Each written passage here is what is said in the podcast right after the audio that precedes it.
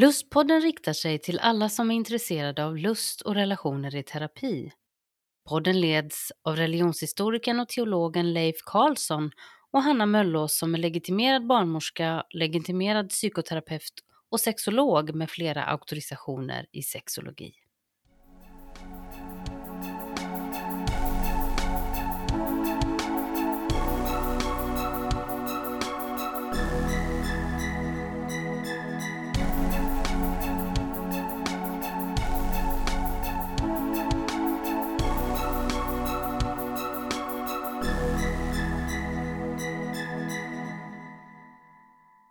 Dagens lustpodd är en fortsättning på förra veckans samtal där vi gästades av Robin och Kajsa som också är här idag. Och i förra avsnittet så berättade Robin om att komma ut som pansexuell och som transperson. Och att också vara en del av en frikyrklig kontext. Idag ska vi få lyssna till hennes mamma Kajsa som ju faktiskt var den som initierade den här kontakten för att berätta och prata om att vara queerförälder. Mm. Och Kajsa, du sitter ju här nu då som mamma till Robin. Ja. Hur känns det att lyssna på denna berättelse? Jo, men det känns bra. Mycket har jag vetat innan, en del är lite nytt för mig, men Mm. att, ja. Det är gott att höra att det har varit så bra som det ändå har varit. Mm. Och vad, vad har den här resan betytt för er? Och för dig som mamma, vi börjar med dig, så kan vi ta familjen sen. men- Ja, Nej, men alltså redan som tonåring så då var det en stor grej att folk kom ut som homosexuella och så blev de förskjutna av sin familj.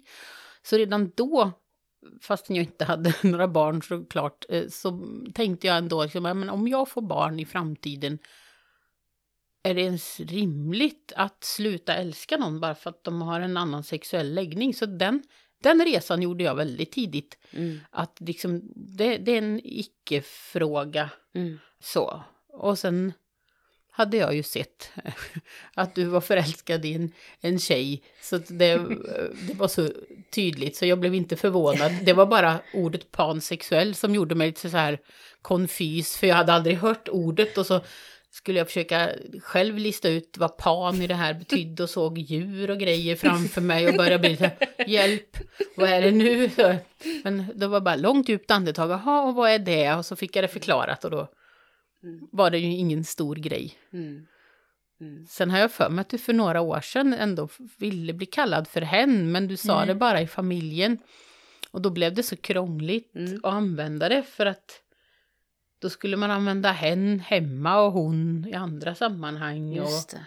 så så det, det rann lite ut i sanden och det ja, kan man väl bara be om ursäkt Mm. för. Men sen kom du ut på riktigt och då var du snäll och, och ehm, tog det lite stegvis. Mm.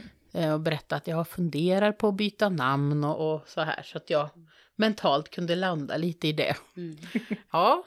Sen var det liten sorg när du valde bort det namnet som vi hade valt Mm. när du föddes. Mm. Så det fick jag jobba lite med, men att sen se hur du liksom blomma av att vi använde Robin och hen Mm. istället.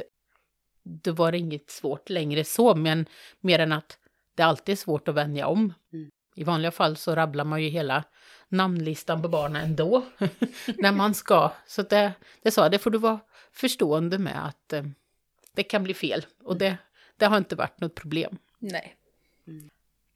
Så det har ju varit en resa, man har varit lite trött i hjärnan ibland av Mm. att hen, hen, hen. Man inser hur ofta man använder Mm. eh, personligt pronomen, Mm. heter det va? Mm. Så, men också tills att för inte alls länge sedan när någon sa fel och sa ditt gamla namn och så och jag reagerade vem är det? så, eh, så då kände jag att eh, även om fast jag säger fel fortfarande så, Ja. så var jag ändå så ja, resan är påbörjad. Mm. Mm. Eh, Och sen har ju det här med att, ja, men könsidentitet, Mm. att det är en sak och att sexuell läggning är en annan sak. Mm. Det har ju varit eh, begrepp som jag varit tvungen att liksom fatta att det här är olika saker. Och eh, försöka förstå alla de här begreppen, icke-binär, cis-person, man blir bara Åh, nu går det runt i huvudet. Ja, vi vi har fått ta lite lektioner ibland så här att Ja. det här betyder det. Eller så får vi har lite repetitioner ibland så. Ordlista på kylskåpet. Nej, det har vi inte. Men... Nej. Jag tänkte det, det du nämnde om just det här att sexualitet och, och liksom könsidentitet är inte samma sak. För det kan ju folk fortfarande bli så förvirrade över. Ehm, det här, ja, men, ja, det, det, det är liksom, det, det, är två, det är två väldigt olika saker. Nu i Sverige så heter det fortfarande transsexuell. Vilket är så fel, för det har ingenting med sex eller sexualitet att göra. Det har med din identitet om dig själv att göra, liksom hur du vill presentera dig för andra och hur du vill bli sedd av andra. Det har att göra med det. Eh, På engelska heter det transgender, vilket jag tycker är ett betydligt mycket bättre uttryck än transsexual som det, det då förut hette. Mm. Bara det här att förstå att det är olika saker tror jag är en, ett steg framåt för många. Mm. Men det var skönt också när du liksom kom ut ordentligt, för då var det som okej, nu har vi, nu börjar vi med det nya och så tar vi det härifrån liksom. Mm. För annars blev det lite jönsigt nästan när man, ja.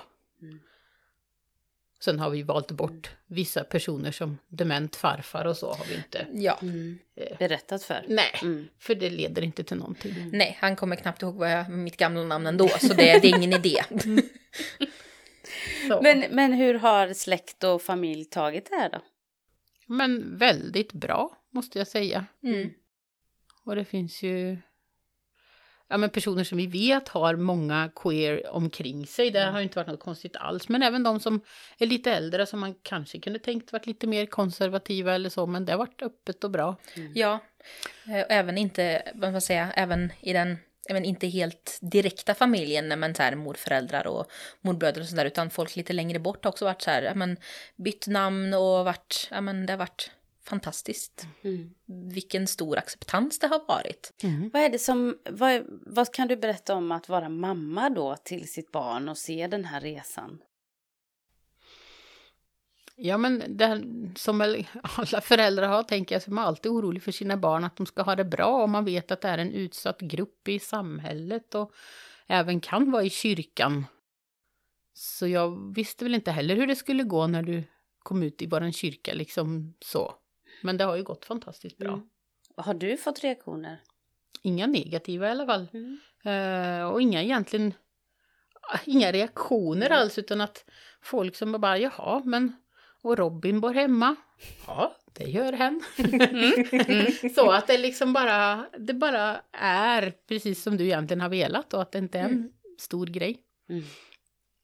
Så det är väl på sätt och vis ett dåligt exempel för att vi, det har gått så bra för oss. Vi har ju inte liksom motgångarna, åtminstone inte kommit än och förhoppningsvis inte kommer heller då. Men, eh, så det, vi vet ju att det är många som får kämpa betydligt mer. Ja, jo men det här är ju definitivt ingen, om man ska säga, en skräckberättelse, liksom det här att åh, jag blev eh, skammad i gudstjänsten och blev kastad biblar på. Nu, vet, nu hittar jag bara på en händelse så, men det en- ja, en- som sagt, en överlag extremt positiv upplevelse, vilket ja, varit väldigt skönt.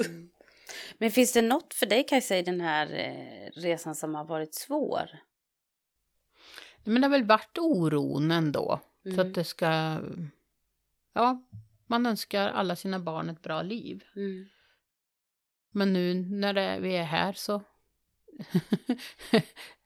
Nej, men det, och det är ju egentligen bara det här liksom att stöpa om sin hjärna. Men vi människor, vi Mm. kör ju omkring Mm. i ett dike och sen ska man liksom försöka komma i ett annat dike, plöja upp en ny fåra i hjärnan Mm. liksom. Så det, så det är mest en sån praktisk grej. Mm.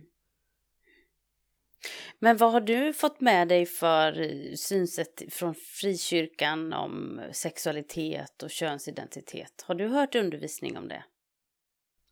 Väldigt lite. Alltså det, det, det är ju varit no-go. Här, här pratar vi inte om Mm. så. Vare sig positivt eller negativt. Könsidentitet känns ju det, absolut inte pratat om som jag kan komma ihåg. Mm. Möjligtvis, ja men homosexualitet var väl det som var aktuellt när jag växte upp. Möjligtvis det här skumma bisexuell då. Mm. Men eh, nej, för det har ju varit Det har hänt mycket genom åren med de olika begreppen. Så. Mm. Nej, men och där hade jag väl redan bestämt mig liksom vad jag tänkte om det. Mm. Och vad tänker du om det? ja, men jag tänker att det är så dumt att det heter homosexuell för det för re- direkt tankarna till sex. Mm. Och så börjar man tänka på vad de gör Mm. i sängen eller var de nu vill vara. Mm. Eh, och det tänker man ju inte på andra människor. Man säger ju inte hej, jag heter Kajsa och jag är heterosexuell. Och då, alltså, Så det blir inte, man tänker inte på Mm. att andra människor har sex. Men det är lättare att man gör det med homosexuella tror jag. Mm. Bara för att det heter som det heter. Och jag tänker det kan man bara skita i vad folk gör Mm. i sängen. Mm. Ja, Lite så. ja, men man har inte med det att göra. Nej, Mm. och, och, och det... Nej. Nej, men vi behöver prata mycket mer om sex Mm. i kyrkan på ett positivt sätt. För ändå så har jag eh, gjorde en mental resa nyss. Jag har lyssnat på sektpodden och då pratar de om att vi i frikyrkan är uppväxta i en eh, Hederskultur. hederskultur. Ja. Mm. Och jag har aldrig tänkt på det så, men det var en sån där aha-upplevelse att ja men det är vi ju på något Mm. vis. För man skulle vara gift innan man har sex och, och barnen ska födas inom äktenskapet och man är gift med den man har gift sig med och det är en man och en kvinna.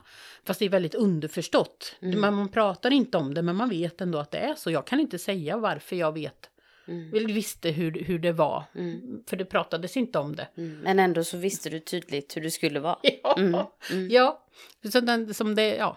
Mm. det enda jag tog ställning till som sagt och det var ju det här att om jag då skulle få ett homosexuellt barn så skulle inte det vara ett problem. Det var Mm. liksom redan, hej, den, den städar vi bort. Mm. Ja, det är en intressant begrepp det här med hederskultur och med hedersmiljö. Och att det finns väldigt mycket, eh, jag, jag vet ju de som tycker att det är ett för stort begrepp att använda i, i kristna och frikyrkliga termer och så, men jag kan tycka att det är väldigt viktigt att våga punktera de olika sammanhang där man använder sig av skam eller olika sätt för att socialisera in människor i ett tänkande eller tyckande eller görande. Det är ju på ett sätt en, en skammande kultur.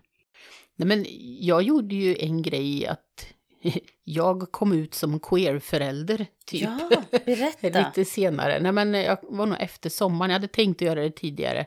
Men det var studentfirande och hets på jobbet och så på sommaren. Men, Mm. Så då gjorde jag ett inlägg, jag tror både på Facebook och Instagram, där jag liksom ändå var tydlig med att jag har ett barn som tituleras hen och Robin och eh, att det är bra för, för personen i fråga. Och, så jag tror jag kallade mig för regnbågsförälder eller något Ja, sånt. jag, tror, jag kallade mig Ja. regnbågsbarn tror jag. Ja. Mm.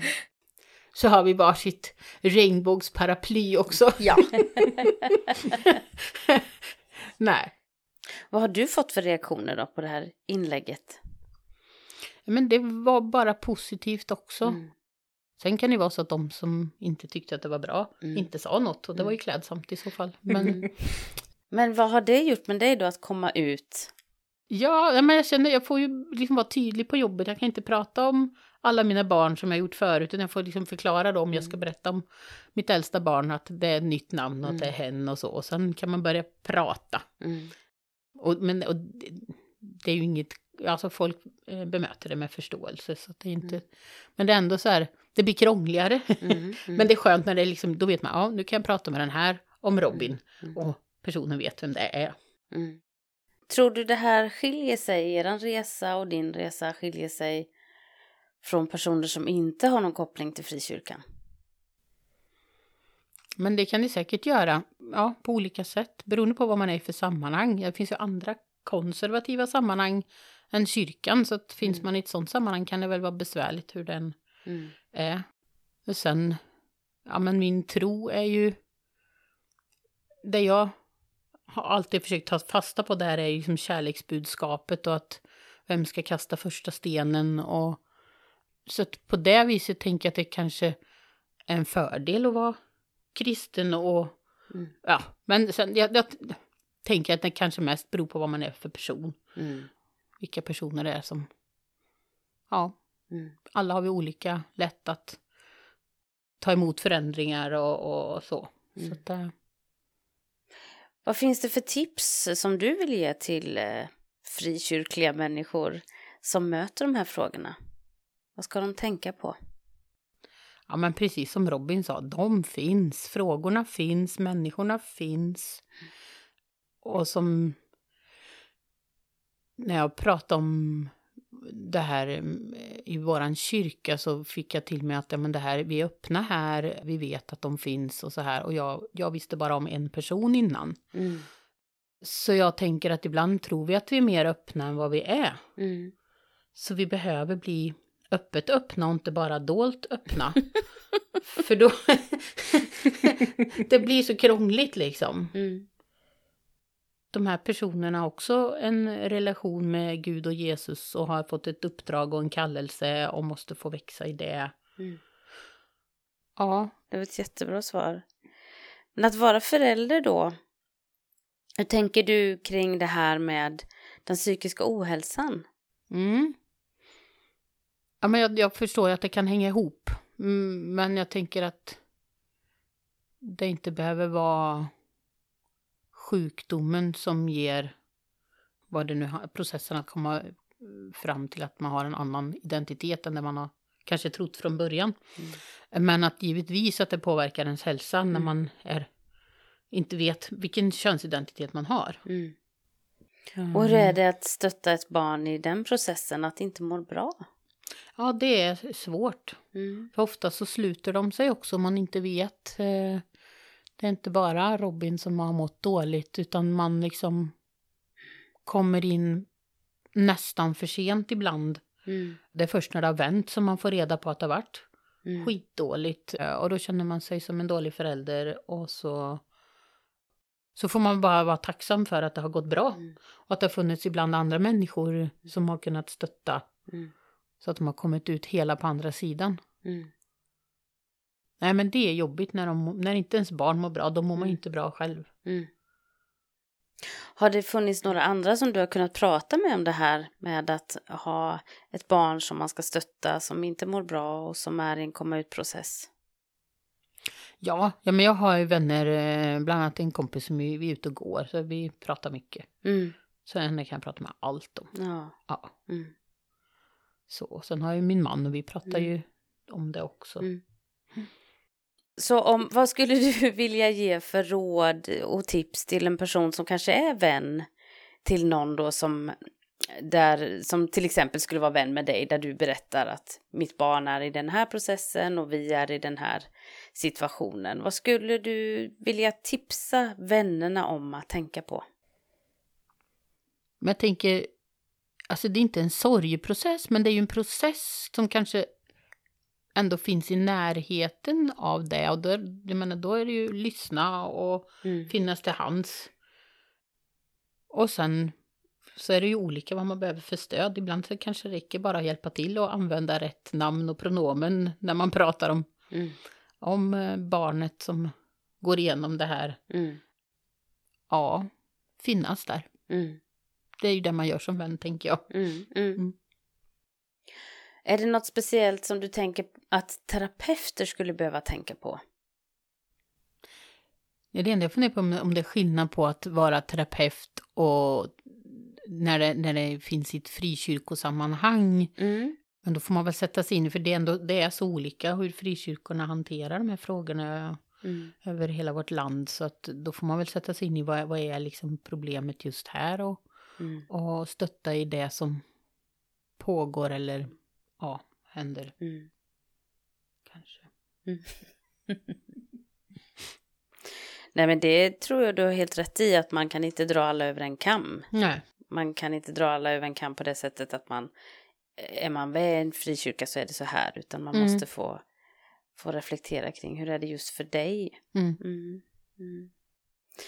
I den kyrka som ni tillhör diskuteras det flitigt om pastorer ska avkrävas att man ska viga samkönade par. Att man är tvungen att göra detta. Vad tycker ni kring de här frågorna?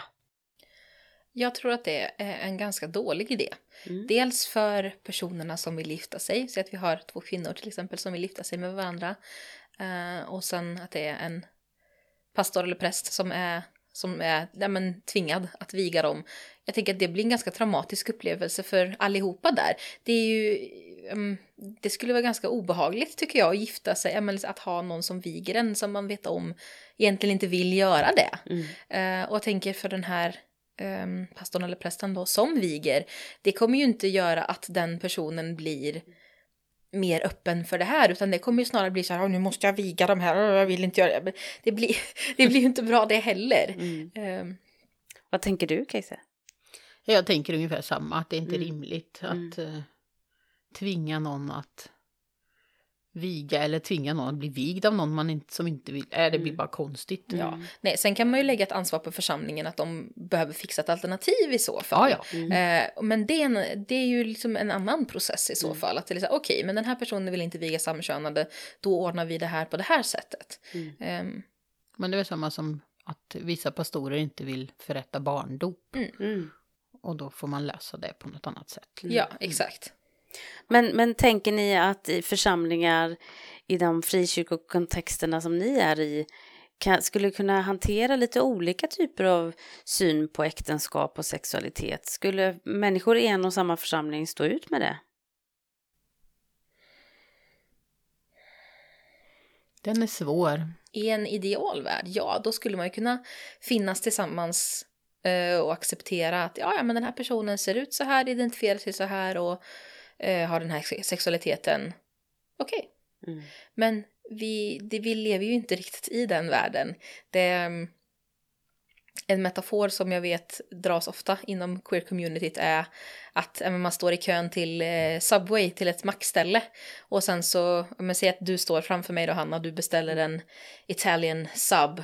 Så står jag bakom dig och är skitarg för att du inte beställer det jag vill ha.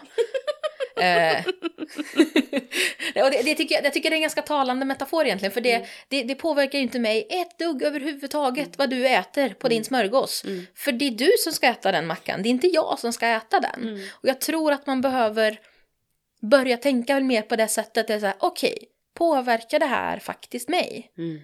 Mm. Ja, men så här, och det finns också ett annat skämt, det är så här, ja, men är du emot homoäktenskap? Ja, men gift är inte homo då. Det är- ha inte ett homoförhållande, eller vad det nu är liksom. Mm. Och ja, som sagt, jag, jag tror verkligen att man behöver börja Mm. tänka mer i de banorna, att så här, okej, vad, vad påverkar det här mig? Nej. Mm. Sen är det lätt för mig att säga, nej, för jag har, har en, en ganska lång resa bakom mig, men eh, ja, b- börja tänka, Mm. okej, vad, vad påverkar det egentligen? Kan vara ett, bra första steg tror jag. Mm, mm.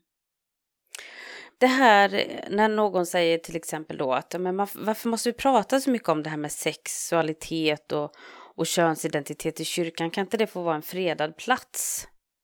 Vad tänker ni om det? Jag tänker att optimalt så skulle det ju vara det, att man bara fick komma och vara den man är, att det inte skulle behöva vara en stor grej. Mm. Eh, vi är ju inte där än, utan vi har ju en historia av att det har inte varit okej att vara homosexuell, det har inte varit okej att vara en transperson och i många fall att fortfarande vara en transperson så är det inte okej.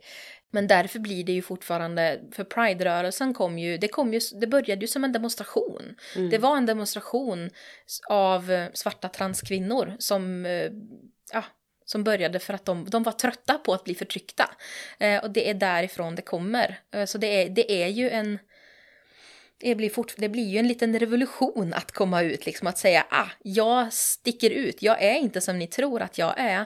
Och jag tror att det kan ha att göra med det jag nämnde i förra avsnittet, det här att bana vägen för andra. Mm. Att det har med det att göra också, att, för man, man vet om själv att okej, de, det finns andra som har hjälpt mig tidigare eh, att bana väg. Nu vill jag göra det för andra och det är därför man är så högljudd med det. Mm. Vad tänker du? Ja, men jag håller väl bara med egentligen. Det är Mm. ju... Mm.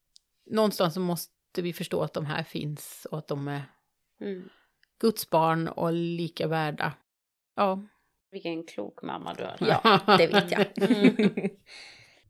Ni är ju båda med i en frikyrka då och har berättat om er kristna tro och vad den har betytt för er. Men har den här resan, den här berättelsen för er personligen förändrat er gudsbild? Nej, det tror jag inte. Nej, eller jag vet inte. Alltså på, någonstans har jag gjort en resa lite det här att från att som barn se Gud som en man till att mer se Gud som en kanske icke-könad mm. eh, varelse. Mm. Eller ja, vad nu Gud är. eh, och du hade ju någon bok, heter den Mamma Gud? Hemma hos tant Gud. Hemma hos tant Gud, ja den var, ja, var jättevacker. Den är jättefin. Det är en, eh, en gudsbild som eh, som beskriver Gud som en, äh, en, en gammal kyrkotant. Ah. Äh, med så här fina broderade dukar som serverar massor med kakor. äh, det är en fantastisk fin gudsbild. Mm. ja, men precis som mamma nämnde så har väl jag också haft en så här, men Gud är en man som sitter uppe på ett moln i himlen när man var lite yngre så. Medan jag också har väl landat till att, men Gud Eh, Eh, det, jag, jag, kan liksom inte sätta Gud i, i en låda och säga det här är Gud. Mm. För Gud är så mycket mer och så mycket större än vad jag någonsin kan förstå med mitt lilla huvud. det är så liksom att jag säger att Gud är på ett visst sätt, att Gud säger det här och gör det här och så ut så här. Det är liksom, det, det, det funkar liksom inte. Så på något sätt har jag landat i att Gud är större. Mm. Ja, men det får man alltid slappna av i på något vis. Mm. Att Gud vet mer, förstår mer eh, när man sliter sitt hår som människa ibland. Att varför fattar han inte någon gång? Men att det, det är det vi som inte fattar. Mm. Så det är väl bara att åka med på resan och sen får man se. Mm. Jag är så glad för att ni ville eh, komma hit och för att du kontaktade mig Kajsa. Jättespännande och jag är så glad för att du följde med Robin. Och eh, jag önskar er all lycka till på er fortsatta resa. Och jag är övertygad om att det här har fått betyda väldigt mycket både för personer som själva går igenom en form av identitetsfundering eh, men också att stå bredvid som förälder. Mycket fina tankar ni har fått med er kring detta. Tack så jättemycket. Tack så mycket. Tack att vi fick komma. I nästa avsnitt så kommer Charlotta Karlström komma hit. Hon är forskare och har studerat sexualitet utifrån massa olika perspektiv väldigt länge. Och eh, jag har fått förmånen att läsa en bok som kommer ut under våren som hon har skrivit och den bygger på ett forskningsprojekt som har pågått i två år där hon har studerat just sexualitet och frikyrka och mer specifikt hbtq-frågor. Och hon har intervjuat flera personer, och gjort djupintervjuer och hon kommer komma och berätta om sin studie. Det kanske är någon som tycker att vi använder väldigt många avsnitt till att tala om sexualitet och frikyrkan och det gör vi ju faktiskt. Men det är också därför att det här är ett väldigt stort ämne och vi har ju redan konstaterat att det är över 400 000, en halv miljon som faktiskt är engagerade på olika sätt eller berörs av frikyrkans arbete. Så det finns många olika perspektiv att dra och att fundera kring. Och den här podden har ju som mål att faktiskt också hjälpa terapeuter att bli bättre på det här, samtala kring detta och att förstå det här bättre. Och kanske är det så att det är just inom sexualitetens område och också religionens område som terapeuter är som sämst egentligen. Och det är ofta som människor får känna att man måste förklara för sin terapeut vad man menar med olika saker. Och då är det ju en fantastisk sak att man kan säga till sin terapeut att går du hem och lyssnar på Lustpodden så kan du lära dig lite om vad det är jag vill tala om. ha det så gott! Hej hej!